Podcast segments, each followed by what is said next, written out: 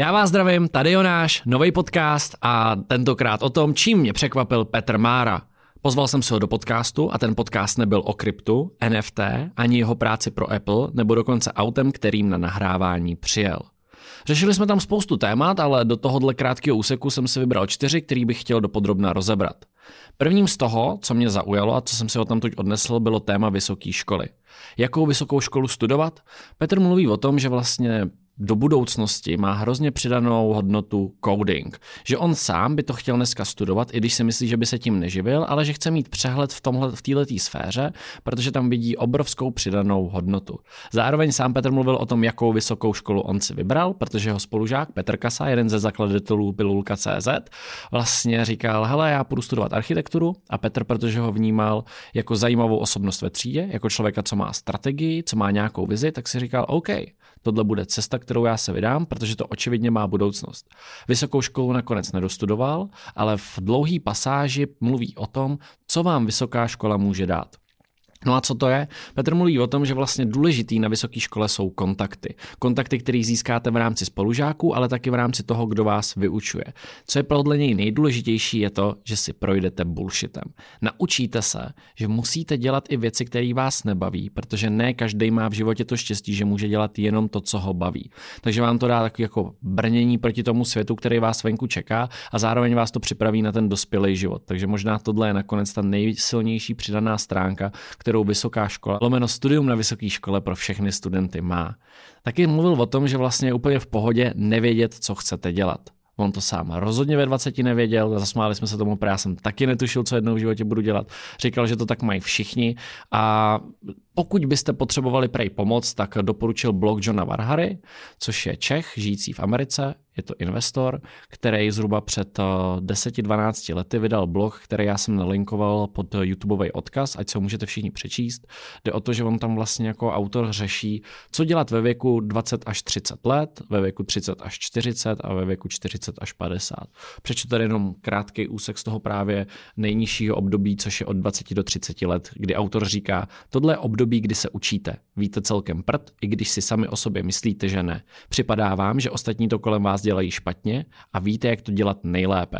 On tam krásně popisuje, čemu věnovat prioritu a pozornost v tomhletom věku, který věk je na zkoušení, učení, objevování, na profilaci, expertízu a všechno to vede k tomu, abyste vlastně kolem věku 50 let už nemuseli trávit pět dní v týdnu, 8 a víc hodin v práci, abyste uživili sebe a v té době už i svoji rodinu a zabezpečili lidi, na kterým vám záleží, včetně sebe. A jediný, co můžu doporučit čtení, je to asi na dvě minuty, tak na to mrkněte, najdete to právě v popisku na YouTube. Petr taky v podcastu mluvil o tom, že silná přidaná hodnota této doby sociálních sítí a všeho to, co se kolem nás děje, je v tom, že vám dneska stačí jedna zpráva k tomu, abyste se potkali s někým, kdo vás v biznisu může posunout dál ať už to je zpráva na LinkedInu, Twitteru, Instagram DMs nebo poslat jeden e-mail, vám může vlastně dokázat to, že si najdete půl hodiny času s někým, eh, kdo rozjel startup, kdo dělá velký biznis. Já jsem se takhle historicky potkal třeba s Tomášem Čuprem. On sám mluví o tom, jak vlastně hrozně důležitý se s těma lidma potkávat. A když máte otázky, které můžou posunout vás a věříte, že je potřeba to udělat, tak Dřív takovýhle možnosti nebyly. V podcastu zazní doporučení, jak využít možnosti, které dnešní doba nabízí a doporučuji všem studentům, ať tohle nepřeskakují. Další věc a téma, který jsme řešili a mě osobně bylo hodně blízký, bylo téma influencerů, protože jsme tam probírali, že diváci mají zkreslený pohled na život tvůrců. Všichni vidí jenom to hezký, takový to. Chodíš domů, kam přijdeš, máš tam balíček, ty ho rozbalíš a v něm máš zadarmo tenisky, kosmetiku, oblečení, žiješ v restauracích, nemusíš vařit, jezdíš na drahý dovolený několikrát ročně a vlastně vidí takový to pozlátko, který kolem toho vzniklo. Co se mi líbilo, že vlastně Petr na v podcastu slíbil, že o tom natočí video, natočí video o tom, co obnáší život tvůrce a že doopravdy to není ze dne na den, že tomu musíte věnovat spoustu práce a energie a že jde vlastně o takový i krizový období, kdy vy se rozhodujete, půjdu na párty s kámošema nebo se budu zdokonalovat v tom, co mi jednou přinese, doufejme, nějaký jako užitek. Možná z toho nebudete mít hned street credit a bonusový lajky na Instagramu, ale v budoucnosti vás to může živit. Je tam taky o tom hrozně hezká pasáž, kdy říká, je zajímavý, že vlastně nikdo neukazuje z těch tvůrců tu cestu, kterou si musel projít. Je zajímavý, že to nikdo nekomunikuje. Mm, zamyslím se nad tím a zkusím o tom natočit video tak jsem zvědavý, co na kanálu Petra Máry brzo uvidíme. Na tohleto téma navazuje i s tím, proč nechcete být dítě Kylie Jenner.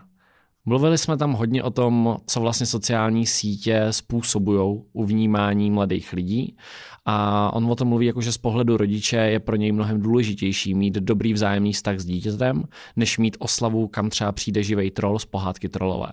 Kdy to vlastně on neříká z pohledu toho rodiče, ale zamýšlí se nad tím, jako vlastně, jak to vnímá i třeba jako jeho děti, protože rodinu tam celkem otevřeně řešíme dost. A on říká, hele, vlastně z pohledu toho dítěte, který má na konci dne mnohem větší radost z toho, že mu jeho rodič věnuje pozornost, je mnohem lepší, když má tu pozornost toho rodiče a ten efekt, že jako chci se jako rodič bavit o tom světě. Ať už ten svět znamená Minecraft, Roblox, YouTubeři, co se dělo ve škole, co se děje v kroužku, nemusí to být jenom v tom digitálním prostředí, tak na konci dne je mnohem důležitější, než to, jestli máš tenisky Travise Scotta a nebo zažíváš něco, co ti můžou ostatní závidět. Zároveň jsme tam vlastně probrali i rozdíly v generacích, protože já, když jsem byl dítě, tak sociální sítě neexistovaly, promiň Petře, ani ty, když byl dítě, tak neexistovaly sociální sítě, takže v něk- některých věcech jsme si dost notovali, ale zároveň jsme vzpomínali právě mladou generaci, která vyrůstá v tom prostředí, kdy na ní útočí všechny ty vlivy o, nechci říkat jenom spolužáků, ale lidí, kteří si nafollowujou. A pasáž o rozdílech v generacích mindsetu lidí, politickým vnímání, finanční gramotnosti, přístupu k životu jako takovýmu, je za mě hrozně zajímavá pasáž právě možná nejenom pro studenty, ale třeba jako pro rodiče, pro zaměstnavatele, kteří se rozhodnou, že by chtěli zaměstnat mladší generaci k sobě do firmy, agentury, korporátu, kamkoliv. Tak Petr tam dost dopodrobna probírá, na co si dát pozor a naopak ještě, čemu je důležitý porozumět, abyste pochopili, jaký pohled na svět tyhle lidi mají. Zároveň se řešilo i z čeho může být současná generace smutná, protože podle Petra se narodila do blahobytu, současná generace si to nemyslí, nemyslí. A, jaký je rozdíl mezi Petrem Márou, který kdysi dávno dělal práci jako každý jiný a dneska je z něj starý youtuber. Hm, dovolil mi, že mu můžu říkat starý youtuber, takže doufám, že to stále platí, ale pro mě tohle bylo důležitá pasáž, protože vlastně říkal, kolem věku 40 let jsem se já jakožto člověk pracující, živící rodinu rozhodl, že změním to, co dělám, a to znamená změním i to, co mě bude živit. A tenhle ten přerod mě přišel fascinující, protože možná v budoucnu tohle bude muset řešit mnohem víc lidí, protože tak, jak se mění trh, tak se budeme muset umět přizpůsobit. Petr to za mě dokázal a proto je za mě inspirativní osoba, kterou jsem rád, že jsem si mohl pozvat do podcastu. Celý podcast s Petrem má hodinu a půl a já jenom doporučuji, ať si tu hodinu a půl najdete, věnujete tomu svoji pozornost a budu věřit, že se dozvíte něco zajímavého, tak jako jsem se dozvěděl já. Díky za váš čas a nezapomeňte tenhle podcast ohodnotit kdekoliv můžete, dát mi feedback na mých sociálních sítích a příště se uvidíme, spíš slyšíme, sorry, u dalšího dílu.